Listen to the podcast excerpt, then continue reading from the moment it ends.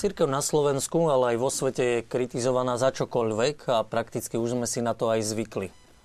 Minulý mesiac sa opäť stala církev na Slovensku trochu predmetom kritiky po tom, čo parlament riešil veľkú kauzu reštrukturalizácie veľkej firmy Váhostavu, ktorá nevyplatila živnostníkom, malým firmám faktúry za odvedenú prácu. A teda predmetom kritiky sa stala v tom období pred necelým mesiacom aj církev, že o takýchto prípadoch mlčí a nevyjadruje sa k ním, že preferuje skôr iné témy ako témy, keď je zadržiavaná mzda, či nie sú preplácané faktúry. Tak v dnešnej relácii sa chceme pozrieť na to, že či naozaj církev na Slovensku močí, ak ide o sociálne otázky, alebo sa k nim vyjadruje a keď tak, aké postoje zaujíma. Takže toľko. E, o tomto budeme diskutovať, hľadať odpovede v dnešnej relácii v Samárii pri studni spolu s mojimi hostiami. Konferenciu biskupov Slovenska bude zastupovať jej tajomník, katolický kňaz, známy náš host Anton Ziolkovský. Dobrý večer, prajem. Dobrý večer. Ako právnika, ale aj známu tvár z referenda, aby sme si pripomenuli Antona Chromíka. Dobrý večer. Dobrý večer. No a pozvali sme do štúdia aj podnikateľa, ktorý bol postihnutý viacerými reštrukturalizáciami, nie len firmy Váhostav, Skisúc, pán Jozef Válek. Dobrý večer. Dobrý večer. Vy ste asi pre našich hostí najmenej známi, tak skúste najskôr možno povedať, aby ľudia vedeli, s kým majú dočinenia, s kým majú tú čest, že naozaj viacero reštrukturalizácií vašu firmu postretlo. Čiže najskôr, akú veľkú firmu máte? No, môžem povedať, že posledné dva roky boli dosť uh, katastrofické vlastne pre aj našu firmu, že museli sme vlastne zredukovať na súčasný počet zhruba 12 zamestnancov. Pred tými dvoma rokmi ste mali koľko? Mali okolo 30. Plus uh-huh. so živnostníkmi možno nie 30-40 ľudí pre nás robilo. Tak uh, v podstate, čo sa týka tých reštrukturalizácií, tak my sme ich zažili 5 za sebou. Bola to, ako prvá išla vlastne spoločnosť uh, e, TSS Grade, alebo vtedy ešte TSS, potom sme zažili vlastne Doprastav, BCI, akciová spoločnosť, Akadémia vzdelávania, to skončila v konkurze a ako posledná bola, bol Váhostav. Kedy sme si už povedali, že teda to už je asi dosť veľa, viete, lebo verejnosť sa až v poslednej, v poslednej dobe dozvedela, že čo to vlastne reštrukturalizácia je. Hej. Ja som kedysi povedal prednedávnom aj do televízie, že je to v podstate cesta do pekla pre podnikateľov lebo môžete byť v podstate úspešný podnikateľ, ale zažijete jednu reštrukturalizáciu, nevyplatia vám vlastne faktúru alebo za odvedenú prácu a dodávky, ale vy musíte zaplatiť. Vy musíte zaplatiť všetkým. Čiže peniaze, ak máte nejaké voľné, miniete. Príde druhá reštrukturalizácia, to isté, dostanete zlomok z toho, čo vy fakturujete, ale ľuďom musíte zaplatiť, e, veľkoskladom musíte zaplatiť, lebo ináč rovno môžete skončiť. A na to, aby ste jej mohli zaplatiť, si musíte zobrať úver. A keď príde tretia reštrukturalizácia, tak nemáte ani na úver, ani na to, aby ste tú firmu ťahali. Čiže nedá sa týmto spôsobom ísť a nedá sa to takto ďalej robiť. Takže... Cieľom reštrukturalizácie ale asi je niečo iné. To práve by tá reštrukturalizácia mala pomôcť e, vydobiť nejaké prostriedky za odvedenú prácu. Uh, reštrukturalizácia ako taká uh, si myslím, že v ojedinelých prípadoch a v takých kritických situáciách má význam ale v takej forme, ako je u nás schválený ten zákon, tak je to v podstate nástroj na špekulácie. Jednoducho, ten, kto to vie, tak e, si neláme hlavu s tým, že urobí veľa dlhov. Jednoducho, to bol aj prípad vlastne spoločnosti Váhostav, lebo keď mi niekto povie, že 100 miliónov eur sa dá urobiť behom pol roka dlh, tak, tak sa mu vysmejem. To sa jednoducho nedá. Takže to bolo dlhodobo s tým, že teda keď e, keď už príde ten čas, tak umoríme všetky dlhy za zlomok financií, ktoré aj tak budeme splácať 5 rokov ďalej a my ideme s čistým štítom ďalej, s tým, že to máme ešte potvrdené od súdu, čiže nikto nič nemôže, akurát za sebou necháme spálenú zem a, a veľa ľudí, ktorí uh, majú problém, ako ufinancovať svoje podnikanie. Mm. No vy ste vraveli, že tretia už reštrukturalizácia sa prežiť nedá, ale povedali ste aj to, že ste ich prežili 5. Čiže to je zázrak, alebo akým spôsobom sa to dá? záleží, že v akej výške sú vlastne tie, tie záve, no, pohľadávky voči tým firmám. Napríklad, čo sa týka doprastavu, tam sme mali len 3000 eur, čiže to nás až tak, až tak nebolelo, ale ide o princíp. E, čo sa týka mm, akadémie vzdelávania, tam sme narazili, my sme totiž to rekonštruovali jednu budovu akadémie vzdelávania na serióznych e, predstaviteľov tej budovy a dohodli sme sa na splátkovom kalendári. Sice veľmi dlhom, ale odtiaľ sme tie peniaze nejakým spôsobom dostali.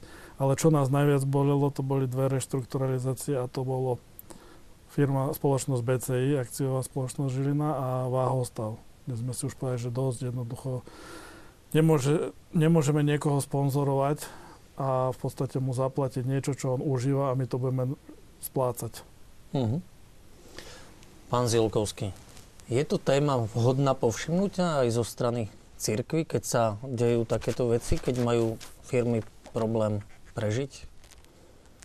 Tak istotne je to, je to téma, ktorá, ktorá je hodná povšimnutia, je to dôležitá téma, lebo dotýka sa, dotýka sa konkrétnych ľudí. To nie je téma, ktorá by bola anonymná alebo nič nehovoriaca, aj keď to samotné slovičko, reštrukturalizácia znie tak zložito, ale ako sme aj pred chvíľou počuli, tak je to vlastne vec, ktorá sa týka konkrétnych ľudí, lebo aj mnohí predpokladám, že z vlastnej skúsenosti vedia, aké je to nepríjemné, keď povedzme len zdá sa nejakým spôsobom posúva, povedzme, je splátnosť, nehovoriac o tom, že keď nedostanete zaplatené za, za svoju prácu e, niekoľko mesiacov alebo možno aj dlhšie, tak je to naozaj hrozné, lebo veď, ten, veď každý človek má nejakú rodinu, niekoho živí a ešte keď povedzme hovoríme o živnostníkoch alebo o podnikateľoch, tak tí vlastne potrebujú splácať za svojich zamestnancov aj odvádzať nejaké odvody a tak ďalej. Čiže mm, je to téma, ktorá je povšimnutia hodná, lebo títo ľudia sú postavení do tak povediac neriešiteľnej situácie a malo by byť v záujme naozaj všetkých celej spoločnosti k tomu, aby sme, aby sme im nejakým spôsobom pomohli. Keď hovoríme povedzme o tejto téme z pohľadu cirkvy, tak všetko, čo církev vlastne v tejto situácii hovorí, alebo čo hovorí aj v iných obdobných situáciách, je predovšetkým v rovine takého morálneho apelu. Keďže katolická církev nemá ani výkonu, ani zákonodárnu, ani súdnu moc v tomto štáte, tak my vlastne môžeme len apelovať na tých, ktorí tú moc reálne majú, aby si uvedomili, že, že je potrebné zachovať nejaké cnosti, že je potrebné byť spravodlivý a, a jednoducho, aj keď hovoríme o téme vyplácania mie, že tieto mzdy treba vyplácať. Možno by som ešte povedal takú jednu, takú jednu vec, ktorú si možno mnohí neuvedomujú a týka sa špecificky možno katolíkov, lebo katolická morálka vlastne pozná čosi také ako, ako do neba volajúce hriechy. To znamená, hovorí o hriechoch, ktoré, teraz to možno, nechcem, aby to vyznelo nejako rozostrašne, ale vlastne oni volajú po pomste zo strany Boha. A medzi takéto hriechy patrí aj hriech, keď sa zadržiava mzda. Čiže aj z toho morálneho hľadiska je to, je to vec, ktorá je, ktorá je naozaj úplne neakceptovateľná a nemožno to spoločensky tolerovať. Mm-hmm. Pán Chromík, e, zaregistrovali ste tú kritiku, že ako keby církev mlčala pri týchto problémoch ľudí? Ja si myslím, že ani nie preto, lebo v zásade ja som cítil to, že naopak zaregistroval som takú kritiku, keď církev proste vydalovala nejaký list, ktorý teda nebol zrovna teda ťažšie sa počúval pre predstaviteľov vlády aj ohľadom týchto vecí. A ja im rozumiem, lebo v zásade istým spôsobom možno, že naozaj ten, tie zámery nie sú zlé, len bohužiaľ je to, je to nedostatočné. Pamätám si tiež spred pár rokov, keď bola pri moci možno iná vláda, iného razenia, tak takisto sa im nepočúval podobný list veľmi dobre. Hej? On sa veľmi ťažko počúvajú tie slova v mnohom, že teda naozaj tá situácia je vážna a zlá. To nemá byť, povedal by som, v tomto smere nejakým spôsobom osobné. Preto si myslím, že asi církev sa snaží hovoriť viac o tej veci, aj keď potom to možno, že tak vyzerá, že proste ako keby to bol útok. Ale vždy v tej snahe predpokladám, že tú situáciu zlepšiť, ale ja by som nerád hovoril za církev, len keď sa ma pýtate, či som to zaregistroval, tak môžem o tom povedať. A ja si myslím, že jedna z vecí je veľmi dôležitá a to je konzistentnosť. To znamená, že hovoriť a zastávať sa iba istých vymedzených hodnôt, ako je napríklad, a dobrých hodnôt, také, ktoré treba chrániť, ako je rodina, a, a, morálka, čo sa týka, dajme tomu, výchovy detí a podobne. A idú v ruka v ruke s tým, že musíme byť konzistentní aj v iných oblastiach. To proste nejde jedno bez druhého. A jedna z nich je naozaj tá sociálna oblasť. Je to o tom, že, že nemôžem si hovoriť a tváriť sa, že proste toto stačí a že len na, alebo len zatlačiť, dajme tomu, či už církev, alebo či už občianske združenia, či už niekoho iba do jednej témy, alebo do toho, že tá, tam máte ten svoj priestor, o tomto môžete hovoriť. A, ale naopak, myslím si, že je treba z odvahou hovoriť a pomenovať tie veci tak, ako sú. A skutočne jedna z tých vecí, ktorá, pri ktorej musíme byť my konzistentní, ak chceme byť, tak je tá pomoc práve v týchto veciach. To znamená, že naozaj my máme byť tými, ktorí hovoria o tom, že tieto veci sú zlé. Ja konkrétne mám tiež takéto podobné prípady, ktoré som riešil ako advokát. No a je to hrozivé. To je hrozivé. A tu skutočne je tá situácia neriešená, čo sa týka uh, firiem, kedy riešil som jeden prípad, ktorý sa týkal teda komplexu firiem a teda zastupoval som viacerých a tak ďalej, kde keď si ďobnete do zlatých stránok v oblasti, v oblasti elektroinštalácií, tak každá jedna z nich utrpela tou spoločnosťou, ktorá sa takýmto spôsobom rozhodla a veci vyriešiť. A tu už je jedno, či dajme tomu reštrukturalizácia alebo konkurs. Podstata spočíva v tej nezodpovednosti, ktorá prichádza s tými právnickými osobami. No, ich podstatou je niekedy naozaj limitovať riziko.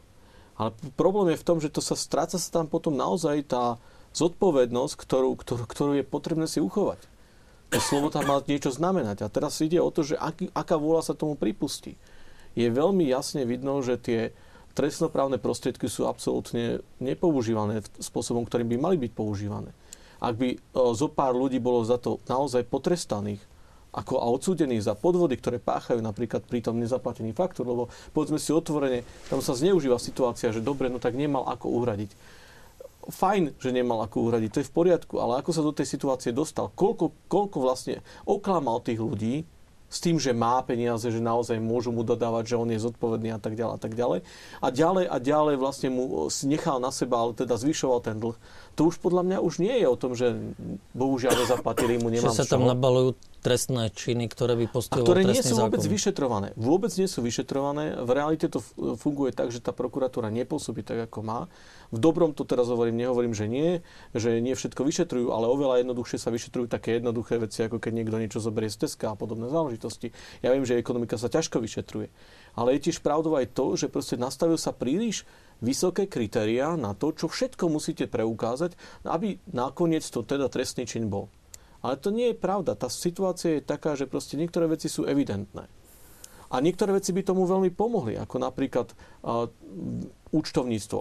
Dobre, ten človek zlikviduje väčšinou účtovníctvo a tým pádom akože všetko je v poriadku, trestný čin sa nepreukáže, spoločnosť zanikne v konkurze, dovidenia a o dva dní už podnikáme ďalej. Hej? Samozrejme, preto, lebo ešte predtým, ako to zaniklo, bolo prevedená spoločnosť na ďalšiu osobu, cudzieho štátneho príslušníka, ktorým sa nemáte žiadnu šancu dostať a tak ďalej, lebo hovoríte veľmi iným jazykom ako, ako zrovna tam. No, no, dobre, ale tu mi naozaj chýba, aby církev o tomto nahlas hovorila, lebo toto asi nám spada všetko pod jedno z prikázaní desatora, ktoré ešte stále zostáva akceptovateľné aj v dnešnom svete, ako jedno z mála. Už asi len nezabiješ a nepokradneš, aj to nezabiješ len s výhradou v niektorých veciach, ale nepokradneš je pre všetkých ako si prikázanie svete, ako keby to bolo najdôležitejšie. Ale my to skôr stiahujeme, to nepokradneš aj v spoločnosti, no dobre, zo susedových záhrad, zo záhrady stále. Aby som neukradol niečo v supermarkete, alebo niekto. Ale o tomto sa mi zdá, že v kostoloch sa mlčí o, o tej takej šír, o širšom význame tohto prikázania. A vy ste povedali, že je to do neba volajúci hriech. Čiže, čiže aj keď si robím spýtovanie uh-huh. svedomia, tak možno by som mal ako jeden z prvých začať s takýmito otázkami. Čiastočne by som súhlasil s tým, čo ste povedali, v tom zmysle, že, že áno, spoločensky teda krádež ako taká nie je akceptovaná a ľudia rozumejú to, čo je, v čom vlastne spočíva krádež. A je pravdou to, že aj ľudia, keď vyznávajú vo sviatosti zmierenia, že som kradol, tak väčšinou majú na mysli také tie drobné veci. to, že možno neexistuje také isté spo, alebo širšie spoločenské povedomie, že krádež spočíva aj teda v iných úkonoch, ktoré človek môže urobiť, tak je to možno tak trocha vecov aj toho, že predsa len, e, takto poviem, že so zmenou spoločnosti a celej spoločenskej štruktúry a nastupom, nastupom kapitalizmu, ako by sa akoby aj pribudli nové hriechy, ktoré sa k tomuto prikázaniu vzťahujú. Keď hovoríme povedzme o reštrukturalizácii, ale tým nechcem povedať, že reštrukturalizácia je automaticky krádež, ale keď hovoríme o týchto pojmoch, tak to sú pojmy, ktoré na Slovensku, no, ako dlho reálne ako fungujú. To sú možno 10 rokov, 15, neviem. Čiže a opäť týka sa to v podstate len relatívne úzkej skupiny ľudí, čiže bežný človek, v podstate sa s týmto termínom alebo s týmto pojmom vlastne ani nejak špeciálne nestretne. Alebo donedávna sa vôbec nestretol. Čiže áno, je pravdou to, že to spoločenské povedomie e, chýba aj preto, lebo sa o tom málo hovorí. Hovorí sa o tom zase málo preto, lebo je to ako keby taká nová, e, nová oblasť, e, ktorá sa k tomuto prikázaniu viaže a ktorej vlastne z takých objektívnych príčin nebola venovaná nejaká, nejaká špeciálna pozornosť. Ehm, zároveň možno by som povedal takú, takú zaujímavosť, že a to naozaj bolo Bože riadenie, že otcovia biskupy vlastne minulého roku sa rozhodli vydať pastierský list k sociálnym otázkam. Ten list bol publikovaný na prvú adventnú nedeľu. A mm, pamätám si, e, ako sa viedla nejaká diskusia o tom, že, e, že teda kvôli čomu vlastne takýto list vydávať lebo zdá sa aj s odstupom času, že vtedy neexistovala nejaká špeciálna situácia, kvôli ktorej by bolo potrebné vydať takýto, takýto list. Hoci na druhej strane pribudali hlasy, Uh, aj pri osobných kontaktoch s biskupmi, aj pri mailovej komunikácii, ktorá prichádzala na sekretariat konferencie biskupov, ktoré hovorili o tom, že ľudia naozaj uh, niektoré veci začnú vnímať e, veľmi vyhranene a je potrebné sa k tým nejako vyjadriť. Ono vlastne, keď chceme vôbec hovoriť o sociálnych otázkach v súvislosti s cirkvou, tak tie otázky sú veľmi široké. Nakoniec sa z toho vyselektoval, vyselektoval list, ktorý zaznel a dnes môžeme povedať, že on sa vlastne istým spôsobom prozrateľnosti vyjadril k veciam, ktoré, e, ktorých sme dnes momentálne súčasťou alebo aktérmi a je pravdou aj to, že keby možno ten list zaznel uh, povedzme pred dvoma, troma týždňami, keď tá, keď tá celá kauza vrcholila, tak uh, vlastne asi by bol aj spoločensky oveľa, oveľa lepšie vnímateľný, alebo bol by viac, uh, viac pochopený. Lebo áno, môže to do nejakej miery vyznievať tak, že církev sa o túto vec nezaujímala alebo si ju nevšimla treba pripustiť to, že áno, na jednej strane církev síce apeluje na to, aby, aby ľudia nekradli, aby nepodvádzali, aby nekorumpovali, ale na druhej strane vidíme, že e, tá recepcia zo strany ľudí je, je menšia, ako by sme očakávali. Čiže pravdepodobne to znamená asi toľko, že je nevyhnutné o tejto téme hovoriť viac, ako, ako sme si mysleli, že to bude postačovať. Uh-huh. Pán Valek, ako vy sa pozeráte na to? Hovorí církev aj o vašich problémoch? Tak viete, ja by som ešte k tomuto zareagoval. Hovorili ste o tom, o tom prikázaní nepokradneš.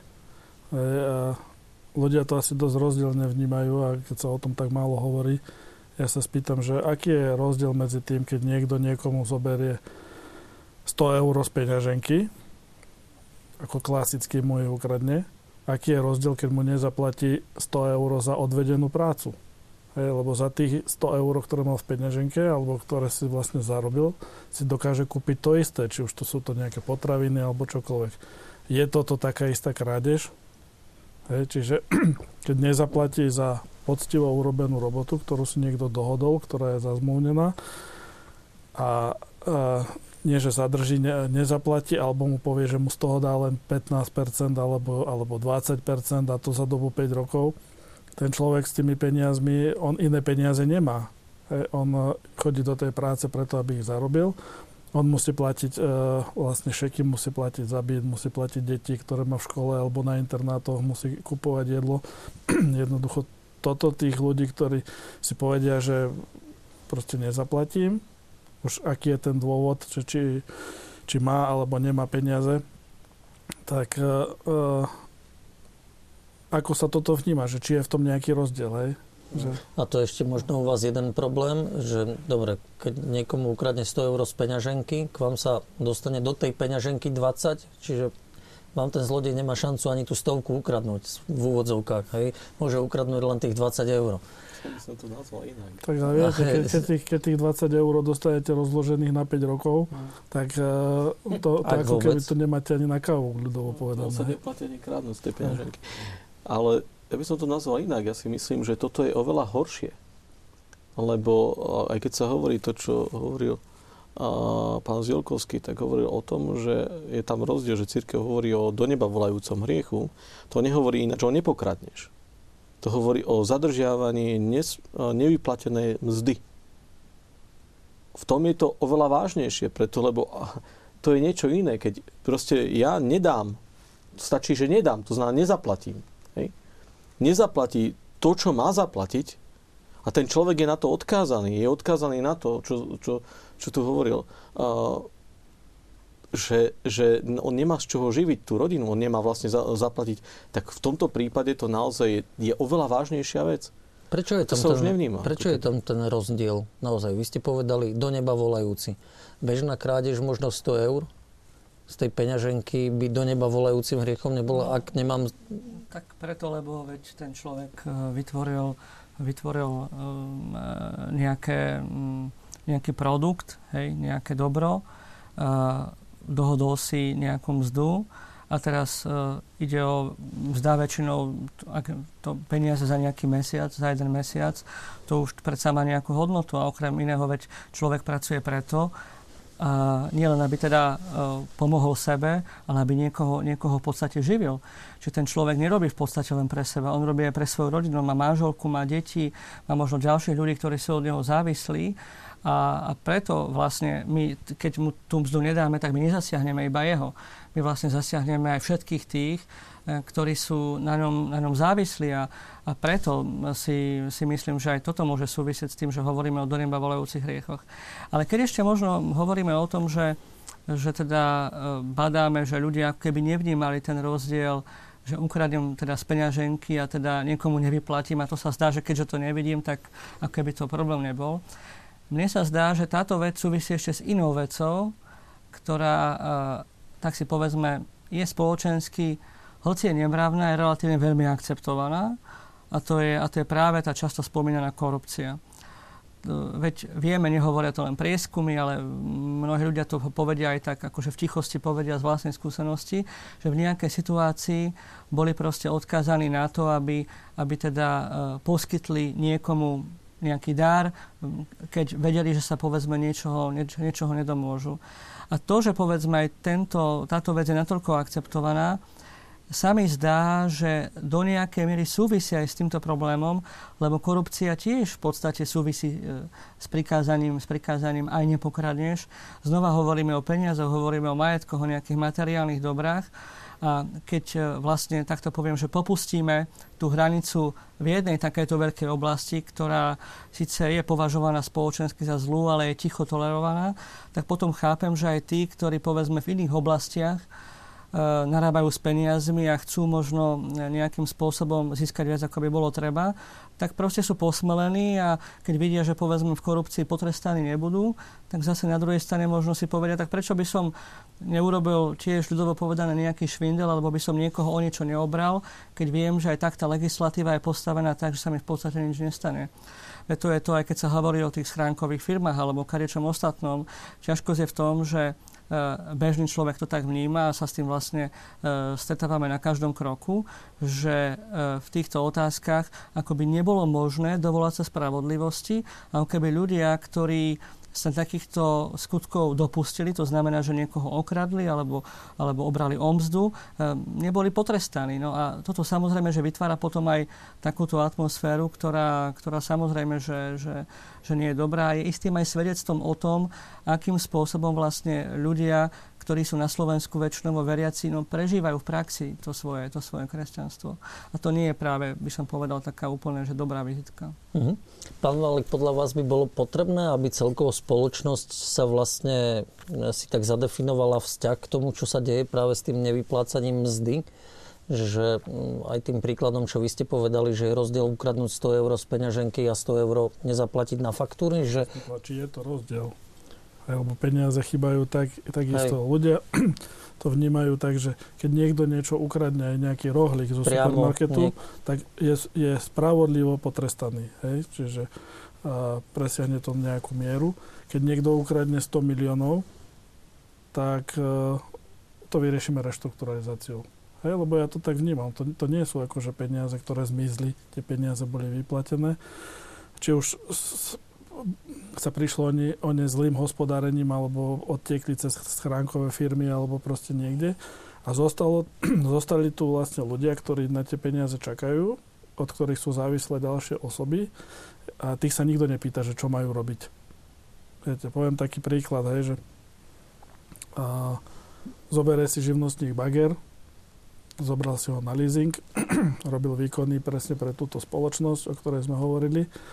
A bolo to dohodnuté tak, že bude kupovať od tej spoločnosti naftu a potom sa to započíta. Čiže tá nafta bola ešte o 20 centov na liter drahšia, ako, ako by kúpil na najbližšej pumpe, ale, po, ale v podstate urobil výkony čo je za 30 tisíc eur a mal zaplatiť 12 tisíc eur za naftu. Fungovalo to tak predtým, že jednoducho on vystavil faktúru, oni vystavili jemu, to sa započítalo a ten rozdiel mu doplatili.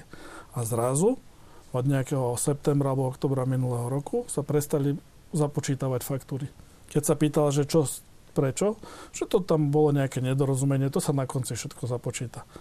Na konci sa stalo to, že e, spoločnosť išla do reštrukturalizácie, lebo už asi bude schválená a jemu z tých 30 tisíc, čo vystavil výkony, tak dostane od 20 do 50% ešte nevieme, ako to dopadne, od 18,7 ale tých 12 tisíc, ako nastúpi správca reštrukturalizácie, všetky záväzky začínajú byť splatné. Tých 12 tisíc za tú naftu mu poslali upomienku a musí vyrovnať. Uh, musí ich vyrovnať pod hrozbou exekúcie, čiže on nemá na leasingovú splátku, on nemá zaplatiť za čo naftu. On síce zarobil 30 tisíc eur, ale z nich uvidí v prebehu 5 rokov 20 alebo 50% do konca roku, ale on z tých 30 tisíc zaplatil DPH. A ešte z tých 30 tisíc na konci, keď bude robiť daňové priznanie, tak ešte zaplatí aj daň z príjmu. Čiže to nebude 30, ale to bude možno 38 tisíc, z ktorých uvidí iba z 30, 20 alebo 50% a 12 tisíc musí zaplatiť hneď. Takže bager mu zoberú okamžite, s tým sa niekto ne, nebude kašľať. A kvôli tým 12 tisícom, ak mu niekto nepomôže, rodina, alebo si nezoberie úver, alebo čokoľvek, tak jednoducho možno príde od strechu nad hlavou. Čiže to som povedal, že tento zákon v takom znení, v akom je návod, ako urobiť z úspešného človeka, ktorý zarobil tie peniaze, odviedol všetky poplatky štátu bezdomovca. Čiže ľudí to ženie do zúfalej situácie a bezvýchodiskovej. Poviem vám ešte jeden príklad. A bola firma, ktorá vyrobila 50 tisíc eur na faktúry, z toho treba zaplatiť DPH 10 tisíc eur. A pre spoločnosť Doprasta vyšiel do reštrukturalizácie, nebolo na DPH, tak prišiel na daňový úrad a povedal, že nemá.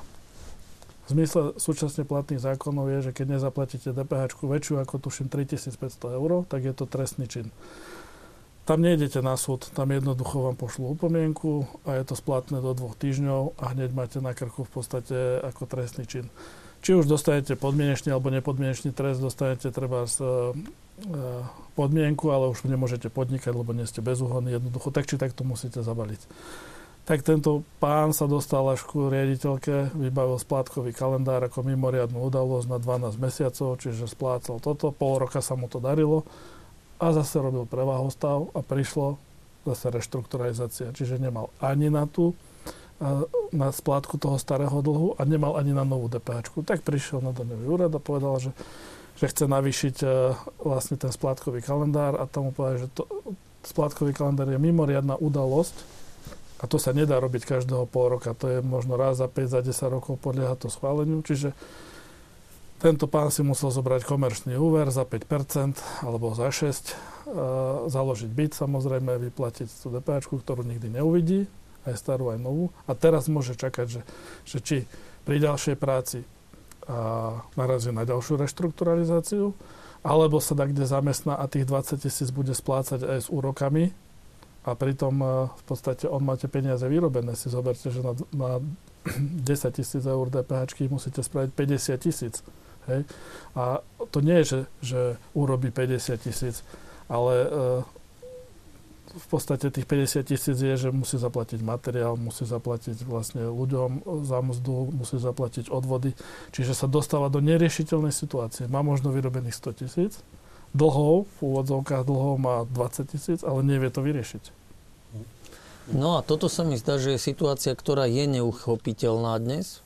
A to nie len štátom, ktorý naháňa to nejak od konca, kde môže a dobieha, ale celkovo asi naozaj aj spoločnosťou zdá sa mi, že aj církvou. Takéto príbehy nezaznievajú. No tie príbehy sú veľmi bežné naozaj, čo sa týka toho, s čím sa stretávam. Ja som napríklad ten prípad, ktorý som riešil, ten bol takisto o 100 tisíc eurách. A takisto dopadol s tým, že e, prokuratúra tam nevidela žiaden trestný čin. Ten človek riadi teraz jedno z piatich e, na Slovensku takých tých najdrahších aut a tak ďalej. V zásade sa nič nedieje, všetko je v poriadku a tak ďalej, preniesol všetky záväzky na svoju ďalšiu firmu a tak ďalej a podobne. A jeden z čistých podnikateľov, ktorí teda stavia ďalšie veľké veci. Hej? A to je niečo, čo ľudí absolútne deprimuje. Ja sa im vôbec nečudujem. No naozaj to tak je. Proste spravodlivosť funguje aj tak, že je vykonávaná.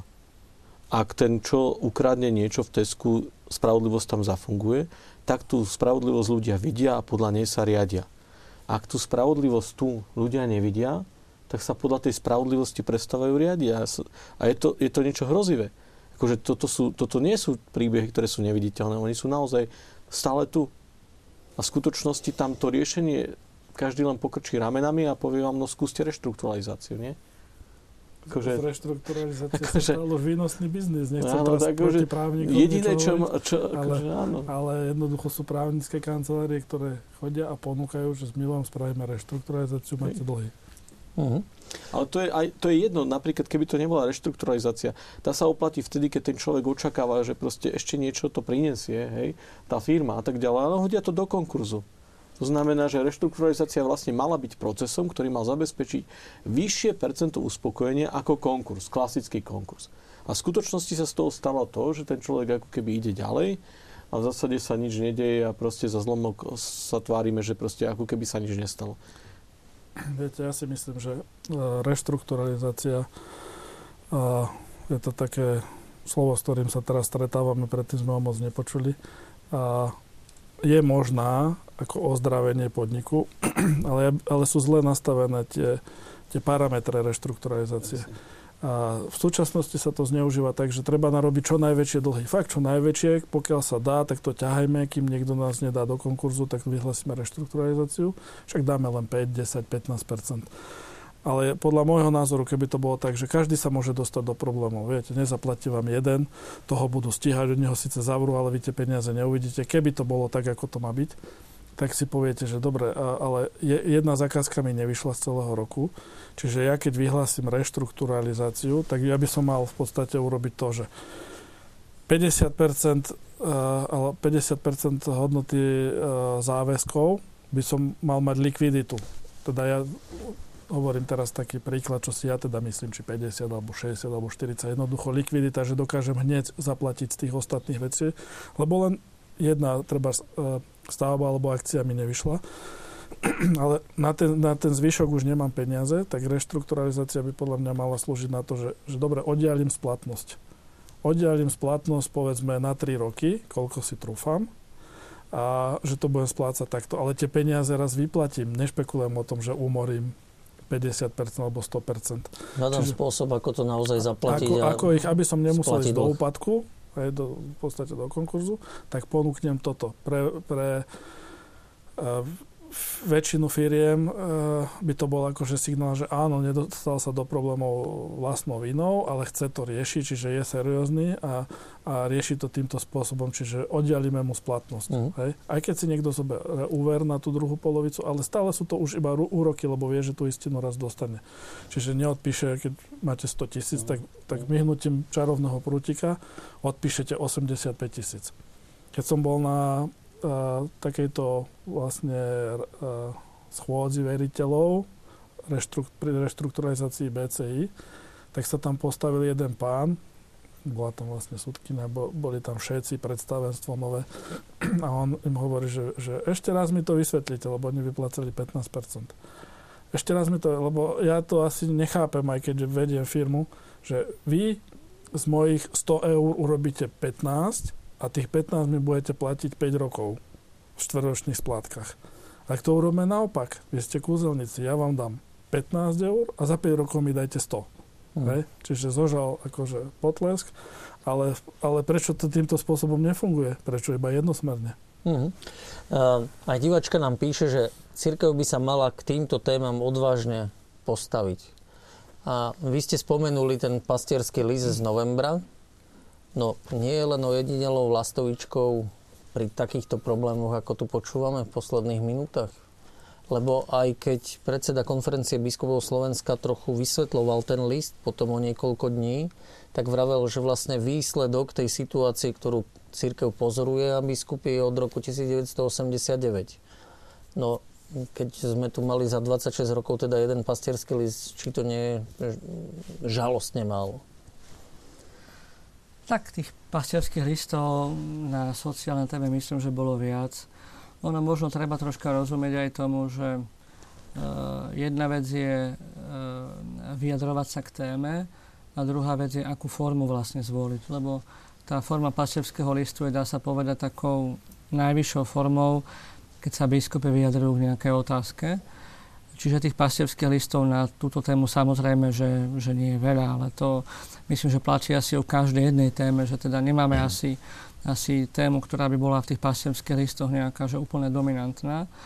Ale naozaj to, čo sa ukazuje e, aj z toho diania v posledných rokoch, je to, že e, je zdá sa nevyhnutné e, zvyšovať takú citlivosť ľudí na niektoré nové problémy, ktoré tu pred pár rokmi ešte neboli a dnes sa ukazujú, ukazujú alebo teda sú, sú zjavné, že sú. A, a keďže m, ak ale keďže teda sa ubližuje mnohým ľuďom, tak jednoducho tým, že povedzme sú, sú okradnutí alebo im nevyplatená mzda, tak je nevyhnutné, aby ľudia tiež týmto veciam lepšie rozumeli a, a chápali aj to, že ak sa toho dopustia, tak e, povedzme teraz opäť budem hovoriť len tej v rovine náboženskej, že ak to povedzme katolíci, tak sa do, dopúšťajú hriechu a mali by sa z toho vyspovedať. Čiže áno, treba zvyšovať tú citlivosť vždy je otázkou, že akú formu vlastne zvoliť. Či je to teda iba otázka pastierských listov, či by to možno nebolo možno dobré aj prostredníctvom nejakých katechéz alebo, alebo kázni, ale to, že treba zvyšovať citlivosť ľudí na tú tému, tak to je, myslím, že, že viac ako isté. Do istej mery poviem pravdu, že, že je to takým, uh, takým sklamaním alebo, alebo uh, aj možno e, niekedy e, aj teda ľudia, ktorí, ktorí nie sú kresťania, tak niekedy tak povedia, tak pozrite Slovensko ako krajina, kde je toľko kresťanov, či už katolíkov, evangelikov alebo ďalších. A preto je tu taká vysoká miera tolerancie voči niektorým e, tým negatívnym sociálnym javom, o ktorých sa tak často hovorí, či hovoríme povedzme o, o, o korupcii alebo ďalších veciach.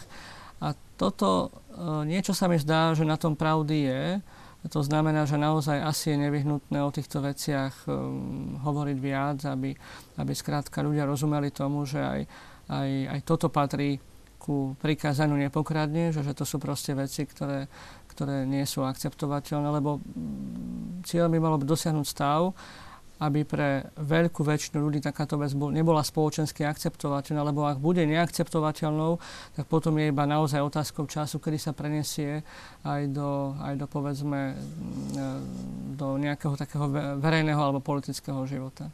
Uh-huh. Spravíme si takú polčasovú prestávku, poprosím režiu o videoklip, aby sme si vydýchli my tu štúdiu, aj diváci pri televíznych obrazovkách a potom v videoklipe sa opäť vrátime k nám do štúdia.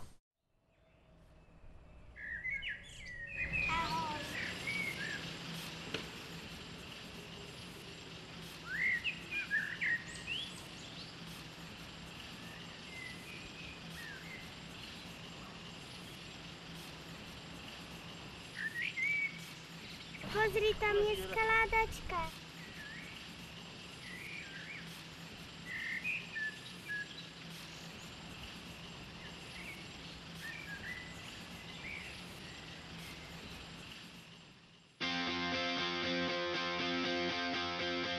Sme ako vtáci v snehovej búrke pred pesitým mrazom chránení, keď život vysí na tenkej šnúrke.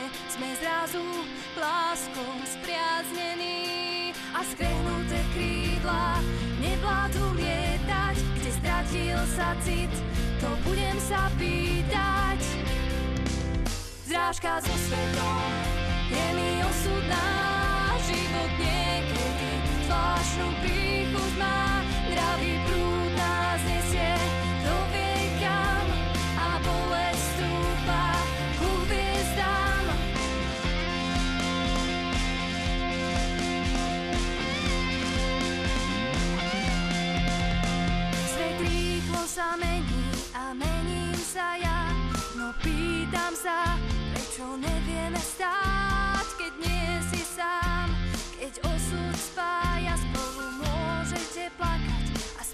sa smiať a skrehnuté krídla nevládzu lietať, kde stratil sa cit, to budem sa pýtať.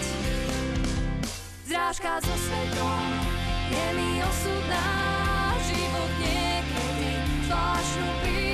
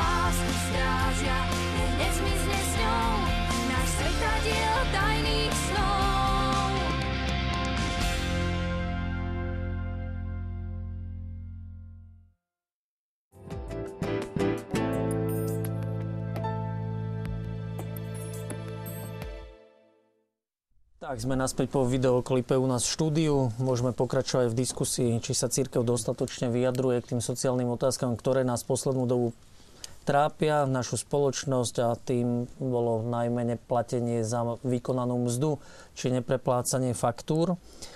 A pán Ziolkovský, vy ste spomenuli ten pastierský list, ktorý bol v novembri. A ja by som ešte mal zo pár otázok k nemu, kde naozaj biskupy konštatovali, že tá situácia sociálna nie je dobrá, že chudobnými sú čoraz viac, e, viaceré rodiny úplné či neúplné a teda, že prospech zo spoločného dobra majú najmä e, niektoré finančné skupiny. A nemala by byť církev konkrétnejšia, keď, keď niečo pomenuje nejaký jav? Ne, ne, nechýba nám konkrétnosť, aby, aby sme jasne vedeli pochopiť, a, že kto je, kto je pôvodcom nesprávneho konania, zlého konania. Myslím, že rozumiem vašej otázke. Uh, hoci povedal by som takto, že, že úlohou cirkvi nie je stavať sa do, do role nejakého sudcu alebo mm, vyjadrovať verejné, teda verejným spôsobom nejaké úsudky k veciam, kde nepozná všetky informácie. To je jeden, jedna strana. Na druhej strane zase treba povedať aj to, že e, tých kontaktov e, s ľuďmi, s veriacimi, alebo aj s inými, alebo s každým, s mnohými je veľmi veľa. To znamená, že mm, my tiež sme súčasťou tohto sveta, tejto spoločnosti a nemôžeme proste si isté veci nevšímať. A ten list je v podstate akoby okrem iného aj sumárom toho, e, ako ľudia v tejto chvíli vnímajú tie sociálne otázky. Tam bola práve aj tá stáť, kde, kde sa vlastne hovorilo o tom, že, že, že sa že teda nemožno sa ubrániť dojmu, že na spoločnom dobre má účasť len úzka skupina ľudí, zatiaľ čo mnohí sa odstajú na hranici chudoby. No, myslím si, že keby sme urobili uh, len taký zbežný prieskum, alebo sa opýtali kohokoľvek na ulici, aj tu v Bratislave, a to sme akože v meste, ktoré je najbohatšie na Slovensku, tak trúfam si povedať, že tri štvrtiny ľudí by s takýmto vyjadrením súhlasili. To znamená, že to je, by som povedal, že také všeobecné vnímanie toho, že ľudia si naozaj myslia, že áno, uh, to, čo nazývame spoločným dobrom, sa nedostáva všetkým, ale vlastne vyzerá to tak, ako by na tom participovala len nejaká malá skupina ľudí. A keby sme si to aj myslieť nechceli, tak neustále v podstate e, sme ako keby zásobovaní informáciami cez médiá o tom, že, že takíto ľudia reálne existujú, že to nie sú vymyslené postavy, veď E, vidíme ich životné príbehy, vidíme ich fotografie. E, je to v podstate, ako to je, to je všeobecná informácia, ktorá, sa, ktorá, je, ktorá je rozšírená. To znamená, že aj keby sme len túto vec chceli nejako, že, že si vymyslie, tak zároveň vidíme, že, že to nie sú ako keď hovoríme o nejakých, o nejakých teda ľuďoch, ktorí sú veľmi bohatí, že to sú vymyslené postavy. To sú skutočne ľudia, ktorí naozaj tu medzi nami žijú, ktorí majú veľké príjmy a kde naozaj mnohí si myslia svoje o tom, ako k tým príjmom došli. Ale zároveň vidíme aj to, že napriek tomu, že takíto ľudia sú a že pochyb, mnohí majú pochybnosti o tom, že ako, ako došli k svojim príjmom, na druhej strane vidíme aj to, že ako keby nikto nevedel si s tou situáciou poradiť. To znamená, všetci si síce myslia o niekom, že, že je s prepačením zlodej, ale nikto nevie urobiť nič preto, aby ten človek e, za to, čo, čo teda o čom si myslíme, že to ukradol, alebo to získal nečestne, aby za to niesol nejakú, nejakú, nejakú osobnú zodpovednosť. A toto si myslím, že e, mnohých ľudí v tejto krajine hnevá a preto vlastne je aj tá stať o tom, že teda naozaj ten dojem tu existuje, že je tu malá úzka skupina ľudí, ktorá, ktorá má prístup e, k dobru. Treba ale povedať aj to, že toto nie je iba otázka možno, že nejakých posledných dvoch rokov alebo troch rokov, ako by sa to mohlo zdať, ale obávam sa, že to je vec nejakého dlhšieho, dlhšieho vývoja, možno až nejakých 10-15 rokov, čiže, čiže mm, aby sme to zase nezužovali na nejaký, ano, na nejaký posledný rok, dva. povedal, že je to vlastne výsledok od roka 1989, tak, je to že sa to, znamená, tvorilo. Takýchto ľudí by sme našli viacero, takže asi toľko by som ako komentár k, tomuto listu.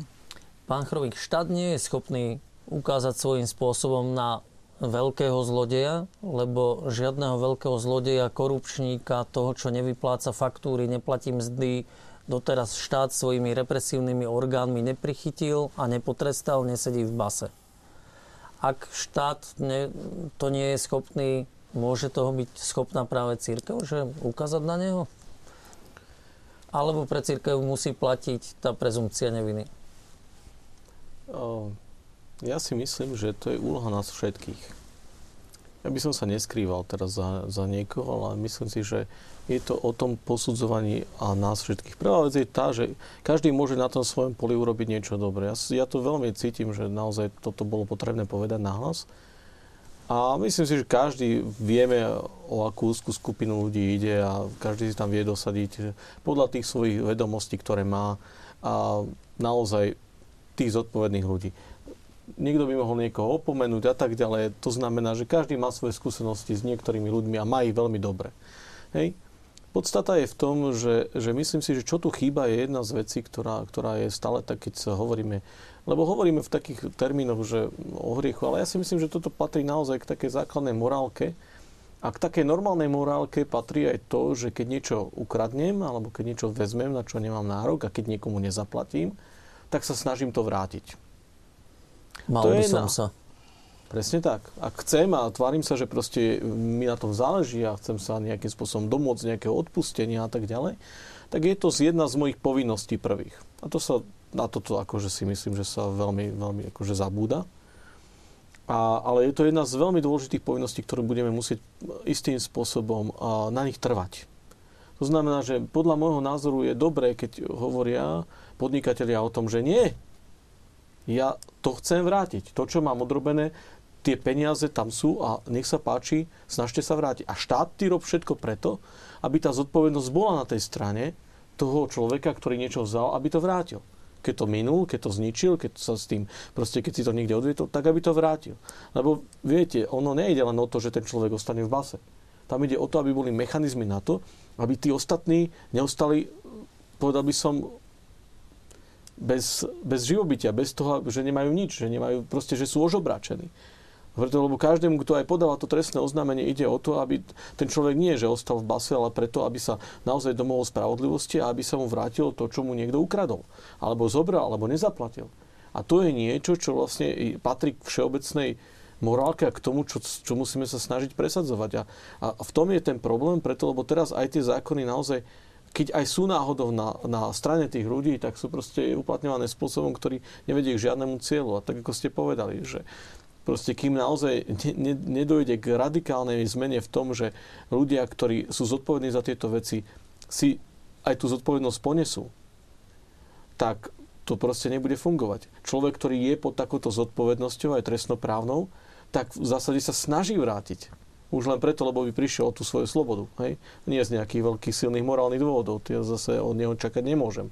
Ale fakt je ten, že aspoň tento dôvod mu istým spôsobom napovedá na to, že teda snaží sa tú vec usporiadať. A nie, naozaj reálne poviem otvorene, v skúsenosti, ktoré mám v rámci svojej advokátskej praxe, boli také, že pokiaľ tomu človeku hrozilo naozaj reálne trestné stíhanie, pokiaľ mu naozaj hrozili tieto veci a vysoký trest, tak ten človek robil všetko preto, aby sa aj v civilnoprávnom konaní s nami vyrovnal.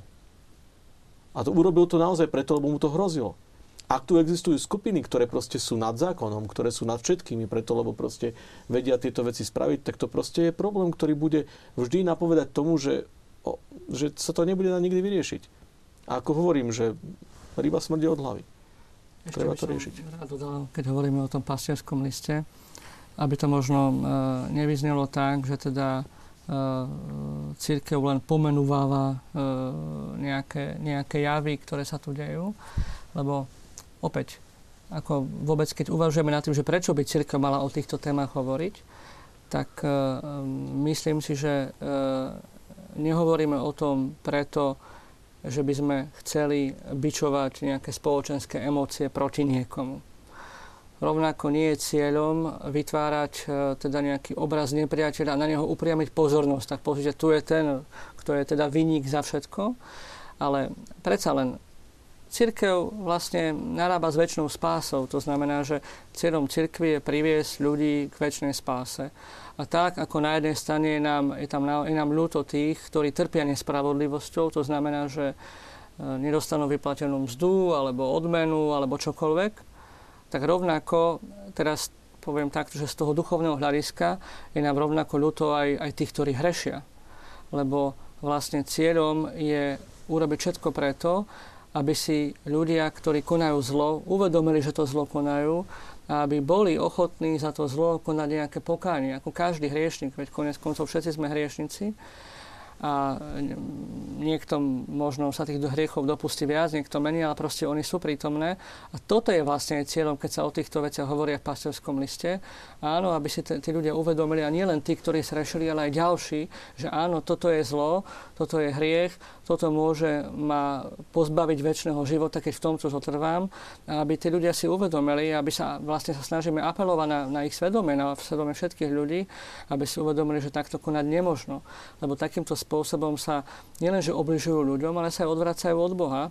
A toto je, aj by som povedal, taká podstata tých, tých vlastne vyjadrení e, cirkvy, keď sa vôbec vyjadruje k tým, k tým sociálnym otázkam. Nielen teda upozorovať na spoločenskú nespravodlivosť, ale aj vlastne priviesť e, hriešnikov k pokániu. Uh-huh. Pán Valek, aké vy máte očakávania v tejto situácii od štátu? Vy ste boli v komerčných obchodných vzťahoch so súkromnými spoločnosťami?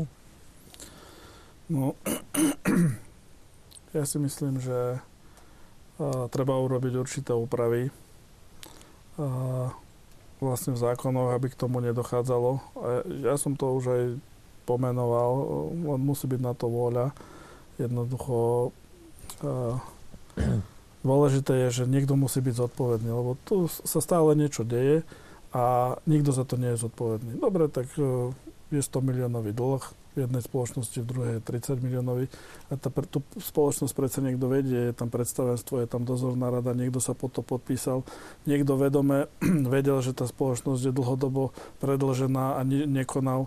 Takže ja to tak beriem, že jednoducho musí byť trestnoprávna zodpovednosť e, buď konateľov, alebo, alebo štatutárnych orgánov v podstate tých spoločností za to, že teda niekde tú spoločnosť dostali.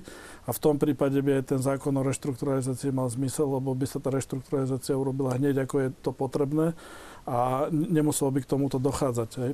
Druhú vec, ktorú som povedal, je v podstate nezmyselná splatnosť faktúr, teraz, ktoré sú 120-150 dní.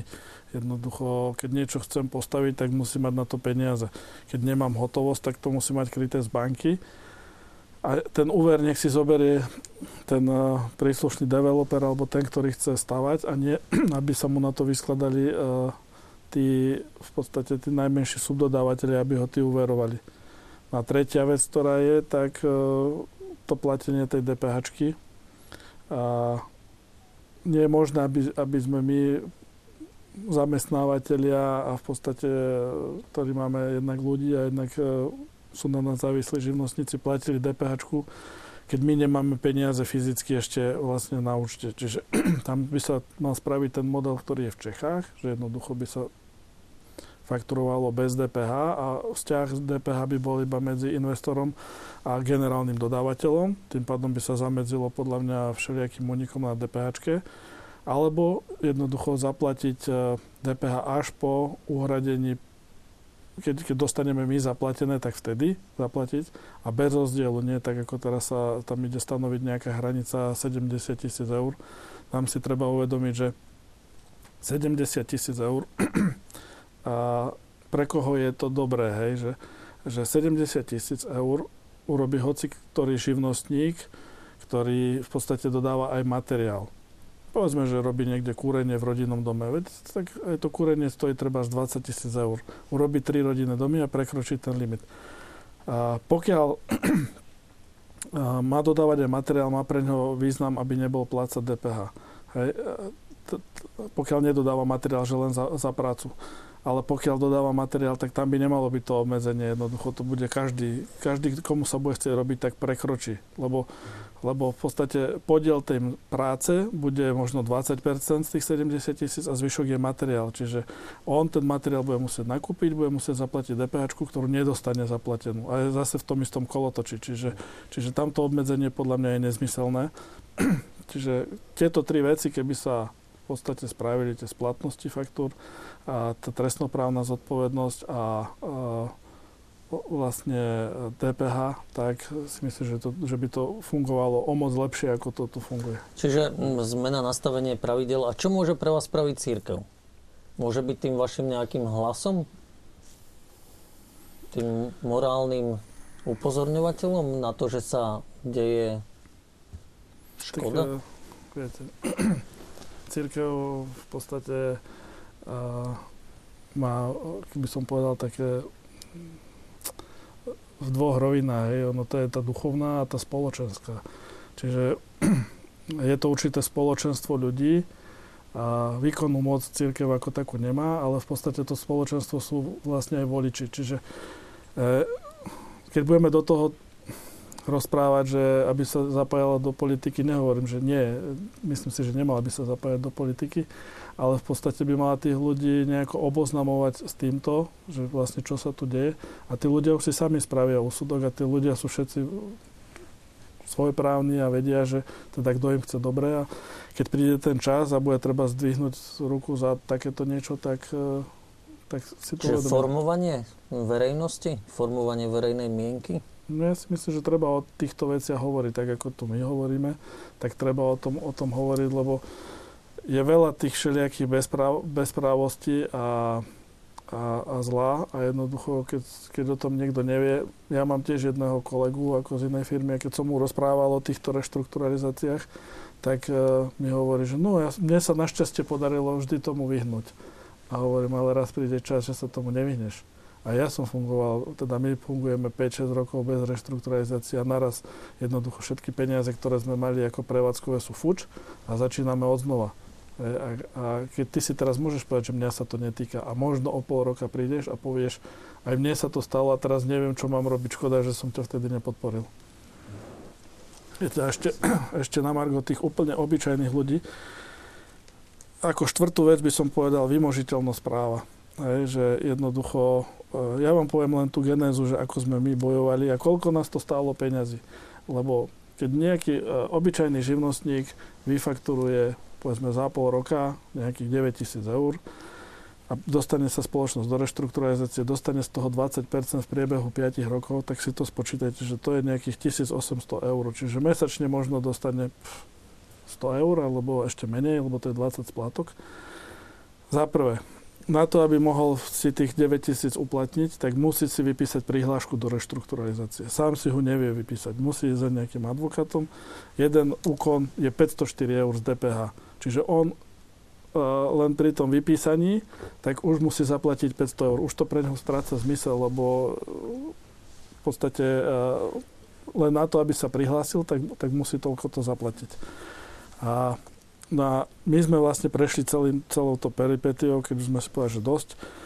My sme tam mali zhruba 46 tisíc eur, však mám to aj tu. Dali sme vlastne žalobu. Na to, aby, aby súd sa tou žalobou zaoberal, musíte zložiť 6 jednoducho na účet súdu, musíte zložiť, či si to vyrátajte, to je 2400 eur. Musíte spísať žalobu, to je 504 eur, pôjde s vami ten advokát na pojednávanie, to je 504 eur, hej, čiže potrebujete zhruba 3000, 3,5 tisíca. A kým sa vytýči pojednávanie, zistíte, že začala reštrukturalizácia, alebo idete dať návrh na konkurs. Chcete dať návrh na konkurs, tak musíte spracovať návrh, to je zase 504 eur. A keď to predložíte na súd, tak musíte vlastne zložiť poplatok, ktorý je 1000, 1670, 1660 eur. Čiže na to, aby ste sa súdili, musíte mať peniaze. Hej? Mm. Bez peniazy to nejde. A s tým všetci kalkulujú v dnešnej dobe. A taký obyčajný živnostník, ktorý tam má 9000 eur a ktorý na ne čaká, že zaplatí, ja neviem, nájom za byt, tak kde ten zobere peniaze? Čiže ten jednoducho ani do toho nepôjde. Ani do toho nepôjde. Mm-hmm. Čiže toto vymožiteľnosť práva, a nad týmto sa treba zamyslieť. Hej. Tí, tí najdrobnejší sú na tom najhoršie, čo tam majú.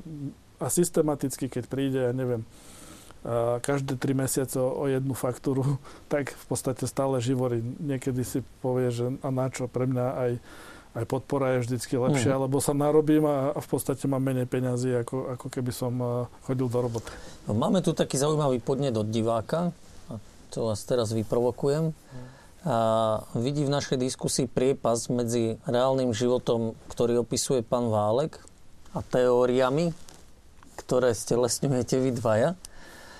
A e, konštatuje, že problémom je, že církev na Slovensku sa venovala v posledných rokoch dvom, trom témam, ako je rodina alebo pro-life, ale úplne zabudla na koncept spravodlivosti v spoločnosti aj spomína, že sme to trošku naznačili aj v dnešnej relácii, ale že nedotiahli.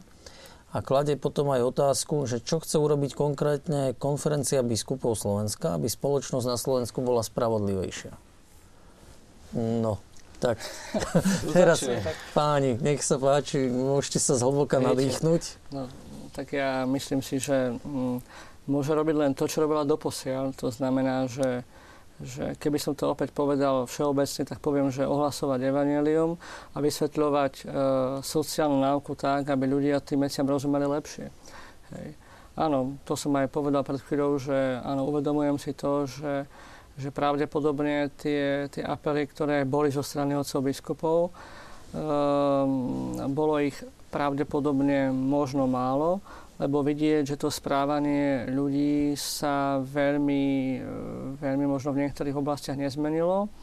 Čiže iste, je to výzva, aby sa o tom hovorilo viac a aby teda mm, aj, aj k týmto otázkam sa hovorilo e, intenzívnejšie ako inokedy. Možno by som nesúhlasil s tým, že, že teda e, církev sa vyjadrovala len ku dvom, trom témam. Ono viete, vždy e, musíte rozoznať, alebo je potrebné rozoznať, a to nikdy nerobí jeden človek, ale to vlastne o tom diskutujú všetci, že ktoré témy sú aj z takého dlhodobého hľadiska najhaklivejšie alebo najcitlivejšie. To, čo mm, momentálne treba urobiť.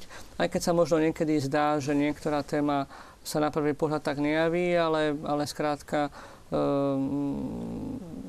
môžem teda ubezpečiť, že, že otcovia biskupy naozaj vždy pred pastierským listom so všetkou vážnou, vážnosťou premyšľajú nad tým, akým spôsobom možno priblížiť evanelium a v ktorej oblasti, tak, aby to bolo, aby to bolo niečo aj aktuálne a aby zároveň reagovali aj na, aj na, aj na veci, ktoré, na tie apely, ktoré prichádzajú od ľudí.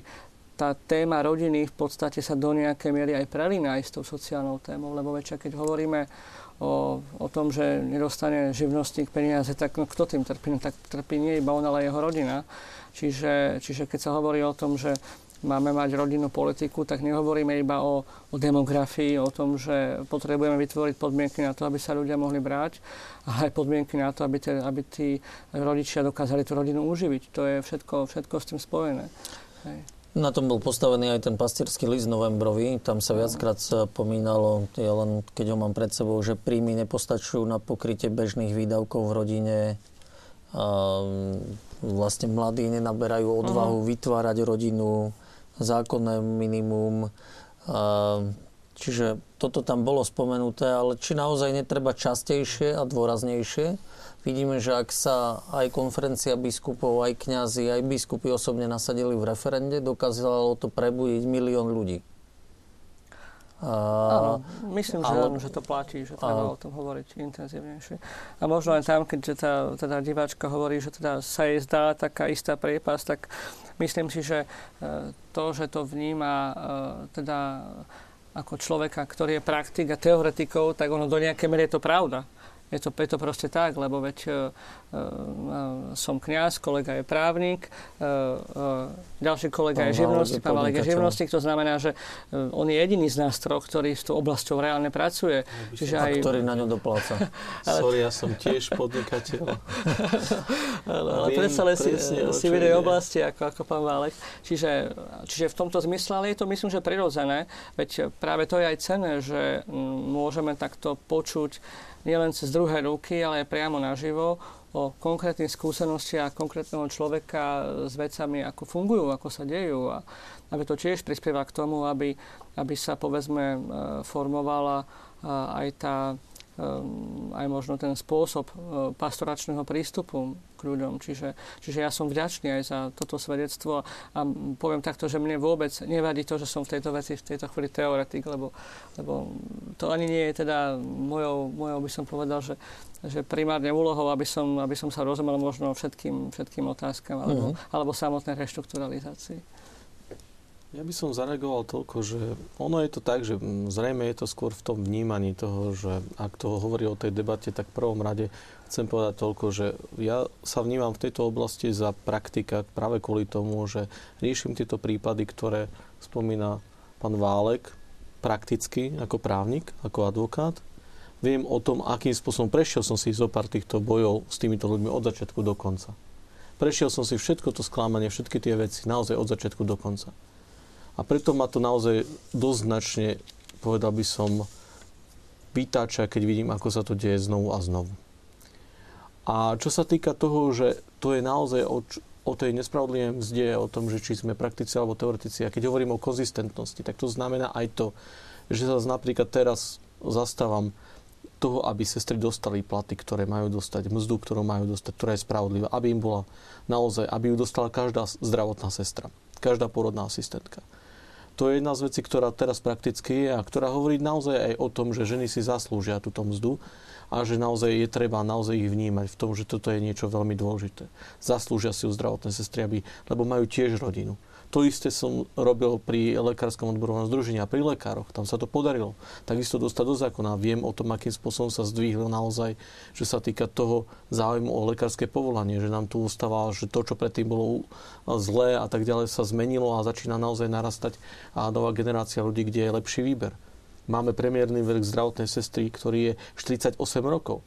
Dokedy si myslíme, že to takto bude fungovať, že proste tie sestry nebudú, keď jeden ročník nám vždycky zo sestier odchádza do zahraničia. To budú takisto veci, ktoré nás budú sociálne čakať. A to je presne o tom, kedy sa nerobí to, čo sa má robiť, kedy naozaj nie je vyplácaná spravodlivá mzda.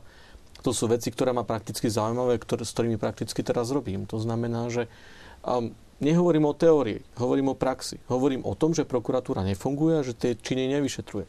Pán Valek to pekne pomenoval, takisto hovorí o tom, že je treba trestnoprávnu zodpovednosť. Presne o tom stále hovoríme. Hovoríme o tom, že keď nebude vykonávaná tá spravodlivosť, tak proste to bude ďalej fungovať týmto spôsobom. Takže ja by som bol v tomto smere opatrný preto, lebo áno, sám som nezažil reštrukturalizáciu. To je pravda. A, ale zažil som a dýchal som, žil som s ľuďmi a pomáhal som tým ľuďom, ktorí to zažili. A viem, čo si prežili. Viem, čo to pre nich znamenalo. Viem, koľky proste povedali, že akože on ide do konkurzu, že on to zavrie. A mnohí zavreli tie svoje firmy. Velikánske velikánske firmy ohľadom elektroinštalácií zavreli práve kvôli tejto, takéto, takémuto nastaveniu systému. Nedalo sa s tým nič robiť. To sú ľudia, ktorí proste, ktorí hovorí, že čo mám kúpiť teraz zbraň a začať strieľať? Lebo tam dochádza a tam niekde dochádza to, keď sa ďalej pokračuje v nespravodlivostiach. Tí ľudia sa potom proste snažia spravodlivosť dostať do svojich rúk. A to proste nie je možné, aby štát takúto spravodlivosť negarantoval. Oni oprávnene žiadajú od štátu, aby túto spravodlivosť garantoval. To je ich sveté právo, na to ten štát tu je. Aby zabezpečil spravodlivosť tých vecí a základných. Uh-huh. Takže ja môžem len toľko povedať. Zastávam sa ich naozaj tak, ako je treba. V tomto smere si to zaslúžia, tú pomoc. A ďalšia z otázok je, že čo sprevádzanie týchto ľudí, ktorí sa dostali do problémov práve tým nezaplatením myslíme nejako aj na to, že potrebujú takú pomoc? Tak myslím, že to prvotné sprevádzanie uh, je pri nejakom duchovnom rozhovore alebo pri sviatosti zmierenia. Uh, som si istý, že keď eh, človek, ktorý je v núdzi, príde za kňazom a osloví ho s tým, že potrebuje byť vypočutý, takže ho proste ten kňaz neodmietne. A myslím, že aj tá pomoc na tej ľudskej a duchovnej rovine už len vtedy, keď človek má možnosť hovoriť o svojich ťažkostiach, aj to je, aj to je veľkou pomocou, čiže v tomto rovine určite áno. Ale potom myslím si, že tá pomoc, a teraz budem hovoriť možno už o takých troška extrémnejších situáciách, e, môže byť aj v inej rovine. Lebo vieme dobre, že e, máme tu veľa chudobných ľudí, ktorí sú odkazaní na, na pomoc iných. A tam si myslím, že existuje veľký priestor na úrovni farnosti, aby oni sami vlastne si všímali, kto v ich blízkosti žije, v akej sociálnej situácii sa nachádza aby sa snažili tej rodine alebo tomu človeku nejako pomôcť.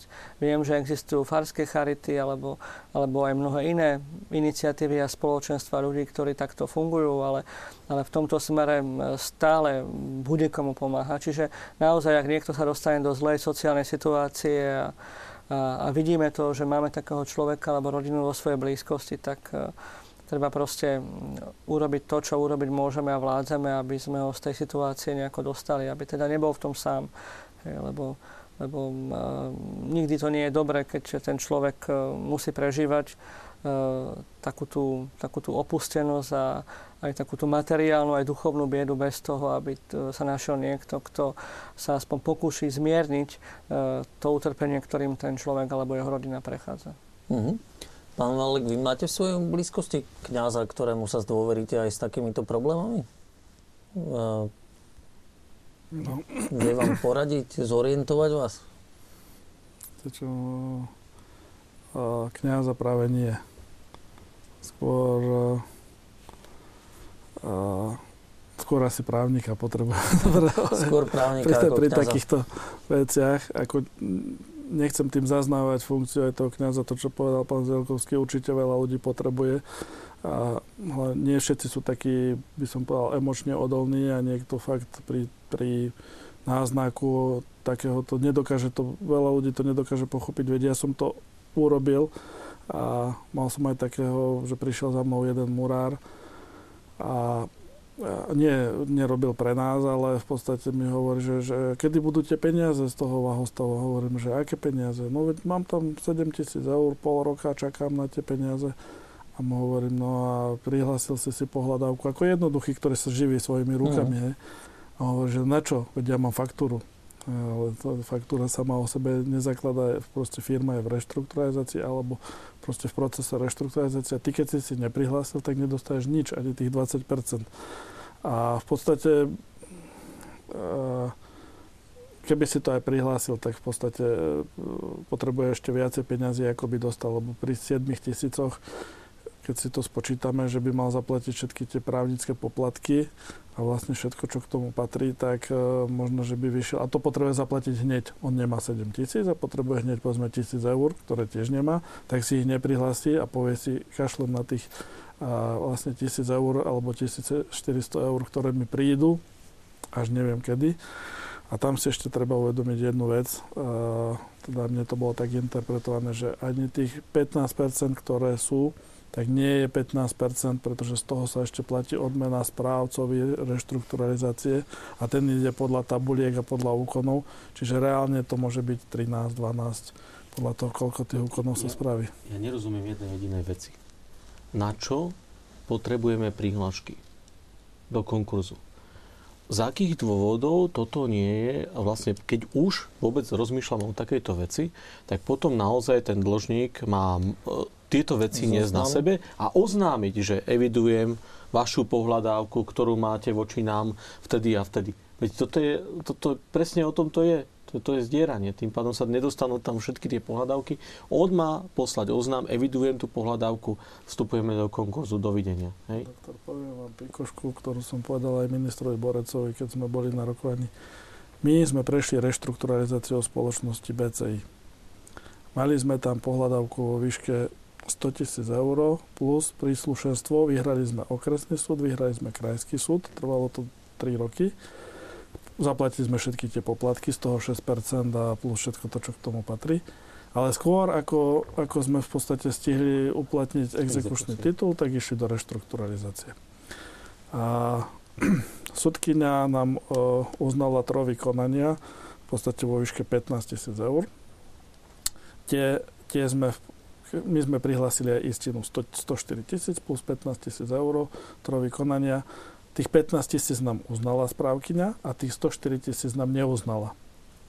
To isté súdne konanie, okresný súd, krajský súd, istinu nám neuznali a to vykonanie áno. Na moju otázku správkyne, že prečo, to je ten istý prípad, to nie je akože jedna stavba, druhá stavba, že ona nemá prečo skúmať uh, oprávnenosť, jednoducho uh, majiteľ tej firmy alebo štatutárny zastupca povedal, že ho neuznáva a my sme museli uplatiť incidenčnú žalobu na to, aby, nám, aby, aby v podstate nám uznala aj tú istinu a už je to rok a pol.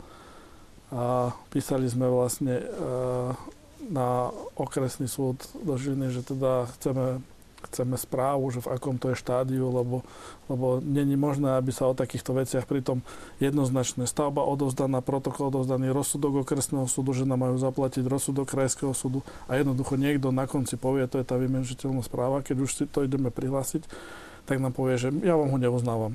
A úplne to súľade so zákonom. A my sa musíme vlastne súdiť to, čo sme už absolvovali 3 roky, Aha, ešte o to, aby sme v podstate mohli prihlásiť, aby sme z toho mohli dostať 15% z tých 100 tisíc. Tak to je na smiech.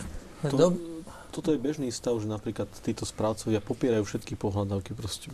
Ale správca to popre len na základe toho, čo mu povie ten dlžník. Ten dlžník povie, toto neuznávam, a on je to o tej neuzná. zmene pravidel, vymožiteľnosti práva. My o tom môžeme ešte diskutovať.